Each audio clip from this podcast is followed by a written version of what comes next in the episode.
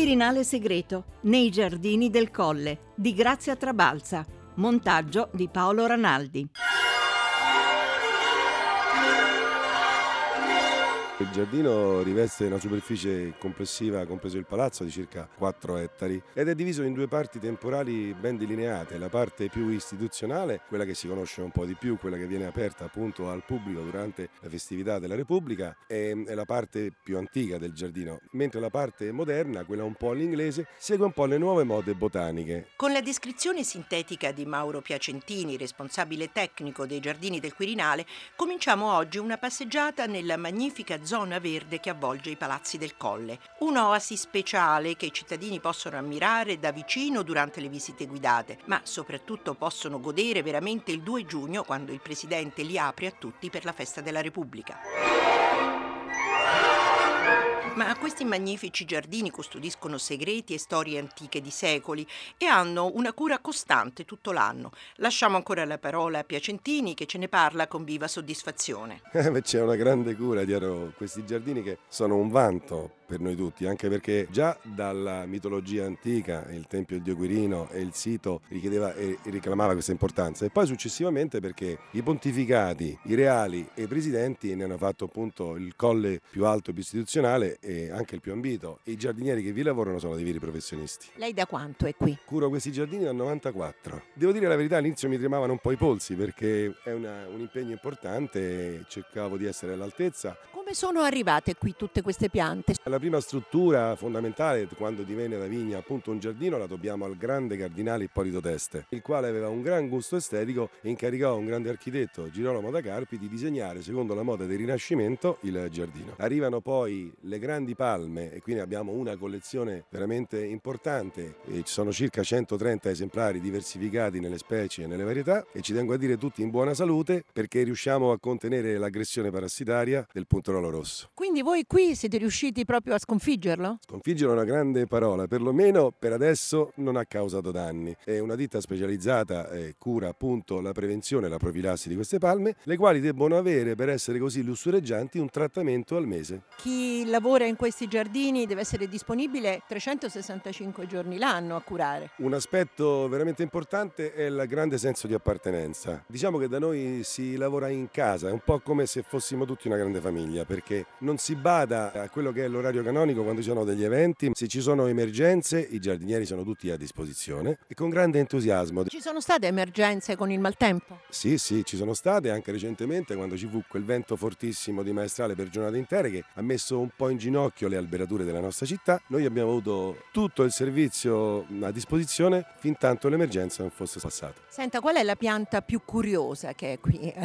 nei giardini del Quirinale? Forse la più insolita, la più rara potrebbe essere una palma che non si trova facilmente, che è una Iubea chilensis, chiamata anche zampa di mammut perché quando diventa secolare il suo fusto levigato forma alla base un ingrossamento, simile appunto alla zampa di un mammut, ma la sua caratteristica, ecco perché è curiosa, è chiamata anche piccolo cocco perché fa dei frutti molto piccoli che sono identici e commestibili come il cocco che conosciamo più comunemente. Tra le altre curiosità di questo giardino, ora ci troviamo proprio davanti a una fontana che i cittadini che vengono in visita conosceranno benissimo. E lei ci dice che è a metà del giardino. Ci troviamo davanti alla fontana del Martinucci, la quale divide a metà eh, le zone del giardino costruite in modo temporale, tra il giardino storico, quello un po' più all'italiana, e il giardino un po' più moderno all'inglese. Il viale è il viale delle palme, dove sono collocate la maggior parte delle essenze ehm, delle palme. Ci sono anche delle curiosità ambientali. Questa è la magia di questo luogo. Devo ringraziare un famoso architetto che nella metà del Settecento, su commissione appunto del pontefice, costruì la lunga manica Manica, quella meravigliosa costruzione che unisce la cappella Paolina alla palazzina Olivieri, Ferdinando Fuga, il quale inconsapevolmente ci crea un clima migliore e più favorevole, quindi mitigato e sembra quasi un gioco. La Raucaria biduilli, il pino del Queensland, viene dall'Australia, eppure ne abbiamo due maestose, una è nella parte più antica istituzionale dove c'è un clima molto più caldo e l'altra è nella parte confinante, meno esposta e più umida e sono due esemplari identici. Voi avete aperto anche zone nuove, vero? Abbiamo recuperato, ormai sono un po' di anni, la zona del boschetto romantico, dove il Pontefice appunto scendeva nei giardini, ricreando due piccole aree a boschetto che nascondono e celano addirittura in una roccaglia l'ingresso antico alle cantine pontificie. E anche una veranda al primo piano. Ah, lei mi sta parlando della Sala della Serra e il suo terrazzo contiguo. Sì, è una sala che il Presidente ama e usa molto spesso per gli eventi e per le udienze. Abbiamo eh, gradevolmente abbellito quella balconata che era nuda in realtà con delle arcate eh, floreali e con dei moduli di piante e con giochi cromatici. I cittadini che vengono in visita vedono questa costruzione che viene chiamata all'inglese coffee house. Che legame ha con i giardini? Beh, un po' sulla moda che arrivava sempre in quel periodo, dalle zone un po' più esotiche, arrivano le spezie, arriva il caffè, arrivano insomma queste meravigliose, fraganti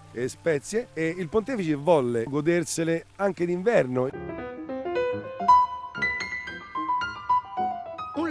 Lavoro costante, dunque, dietro l'aspetto sempre curato di questi giardini. Conta molto anche l'impegno di tanti collaboratori che vediamo in primavera girare fin dal mattino con furgoncini, palette e forbici per i continui controlli delle piante. È periodo di potature tra fine febbraio e marzo, anche perché sia tutto pronto per la festa della Repubblica. Ci spiega il lavoro delicato di potatura Enzo Cupellaro, vice capo settore dei giardini. Innanzitutto scongiuriamo eventuali colpi di coda dell'inverno. Se uno le poda troppo in anticipo, le spinge a germogliare, se poi arriva una botta di freddo le gela. Allora aspettiamo questa aria dolce che è il momento più propizio, insomma. Finiremo la potatura e avremo la fioritura già dai primi di giugno. Voi preparate anche questi magnifici prati italiani? Sì, infatti, viene molto apprezzato. Più che altro la nostra è una grossa manutenzione. Questo è un giardino storico, noi ci dedichiamo alla manutenzione. Qual è l'altra cosa complicata che si fa in questo periodo, comunque nella manutenzione? Qual è la cosa più difficile? difficile. Difficile perché del mestiere diciamo non c'è più nulla, magari ecco più manodopera, più lavoro di braccia senz'altro, tra poco inizieremo anche con la potatura delle palme. Che consiglio dà a chi ama il verde? Beh, il consiglio maggiore se qualcuno diciamo non è un esperto in materia, oggi abbiamo internet dove prendere consigli, no? dei buoni libri dove spiegano come concimarle, come potarle, l'esposizione alla luce. Ma parlare di verde al Quirinale non basta. La cura anche delle decorazioni floreali è un compito che richiede un'attenzione particolare per gli eventi continui al colle e la storica passione italiana di abbellire gli interni come si fa in ogni casa. Ecco perché lo stesso Mauro Piacentini è responsabile anche degli addobbi floreali. Ci racconta così come è nato questo servizio speciale. Qui c'è una vera storia che ormai eh, va avanti da due decenni e mezzo, dall'avvento del presidente Scalfaro, quando soprattutto la figlia volle riprendere un po' in piedi quello che era lo stile che ci aveva reso famosi nel mondo, utilizzando in modo più naturale possibile anche tutte le nostre sinergie, le vegetazioni di Castel Porziano, eh, le piante all'interno dei giardini, le fioriture con dei rosai sarmentosi intorno alle palme. Questi fiori che vengono presi dal giardino, ma non solo immagino, per addobbare il palazzo. Sì, ogni evento, piccolo o grande, eh, richiede un cerimoniale e di concerto con il settore ospitalità e ricevimenti il settore tavola e cucina, noi lavoriamo appunto in sinergia per creare la migliore condizione dell'evento. C'è anche addirittura una scelta un po' particolare su quelle che sono le forme cromatiche e soprattutto le gradevolezze degli ospiti. Qualche curiosità a proposito? Molto datata, è una curiosità che purtroppo mi spiazzò un po' perché stavamo allestendo a Caserta i G7 e dopo mille sopralluoghi avevamo già definito la tavola, mi dissero che il presidente americano Clinton era allergico a molte sostanze. La notizia mi sconvolse un po', per fortuna non utilizziamo mai sostanze molto profumate sulle tavole. Altre curiosità, per esempio sull'utilizzo di decorazioni floreali? Stiamo provando di portare qualche piccola innovazione. Nelle tipologie degli oggetti importanti che utilizziamo per questi eventi abbiamo abbinato dei vetri, delle sostanze un po' più moderne, ovviamente sempre con lo stesso stile, nelle stesse condizioni. Angolo forse un po' nascosto e segreto, per così dire, nel visitare i giardini si può ammirare uno straordinario strumento, un organo idraulico, in pratica che funziona ad acqua. Ma come fa? Ci spiega i dettagli l'organista Francesco Saverio Colamarino, che il Quirinale chiama per controllare e suonare questa straordinaria bellezza artistica e musicale. Sono il custode di questo strumento da ormai più di vent'anni, eh, da quando è stato fatto il restauro e quindi eh, per me è sempre una gioia venire al Quirinale quando ci sono i lavori di manutenzione per vedere cosa bisogna fare insieme all'organaro Formentelli per tenerlo in perfetto stato di funzionamento. Come funziona quest'organo ad acqua, diciamo così per farlo capire ai nostri ascoltatori? Anticamente nel Cinquecento c'era una cascata d'acqua eh, che alimentava lo strumento. Oggi invece è stata costruita una pompa che appunto produce una condotta forzata e una cascata di acqua artificiale. Quest'acqua cadendo mette in moto una ruota tipo quelle del mulino che serve a far girare il cilindro fonotattico che aziona lo strumento automaticamente e poi l'aria che viene prodotta dalla forza della cascata d'acqua eh, viene convogliata al sommiere dove sono messe le canne le quali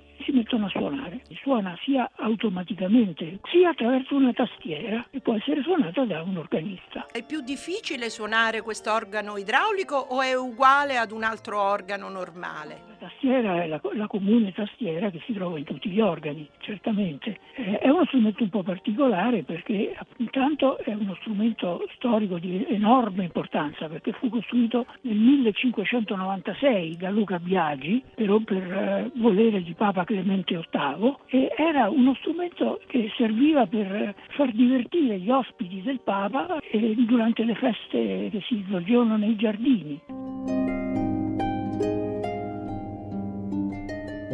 Tra le tante curiosità dei giardini del Quirinale, oltre alle numerose varietà di palme, anche cicas secolari che non appartengono, come erroneamente si pensa, alla famiglia delle palme, ma delle cicadacee e sono piante diverse, femminili e maschili. Nei giardini del Colle solo una cicas maschile per tante piante femminili dai coloratissimi semi arancioni. Giardini che sono davvero una risorsa ambientale per Roma. Ancora Piacentini ci spiega perché. Questo è un aspetto che mi piace proprio usare come conclusione, probabilmente il più importante. Sono un'osi ambientale vera e propria. Pensate che il giardino anticamente era costruito su tre livelli e c'è un livello che non si frequenta, non si vede perché è una parte perimetrale e intermedia dove c'è una vera e propria naturalezza. Quindi per Roma questo è un piccolo polmone che comunque funge veramente da ossigenazione. I giardini del Quirinale quindi non solo solo un piacere per gli occhi, ma preziosa riserva verde, curati con quello stesso spirito familiare che si trova in ogni servizio al colle. La prossima volta rientreremo nei palazzi per scoprire insieme come si cura il prezioso patrimonio artistico custodito nelle sale ammirate ogni giorno da migliaia di visitatori. Grazie ancora al Quirinale, alla collaborazione di Martino Merigo e di Antonella Pacetti della struttura RAI Quirinale. Per scriverci, inviato speciale Quirinale Segreto e potete sempre scaricare il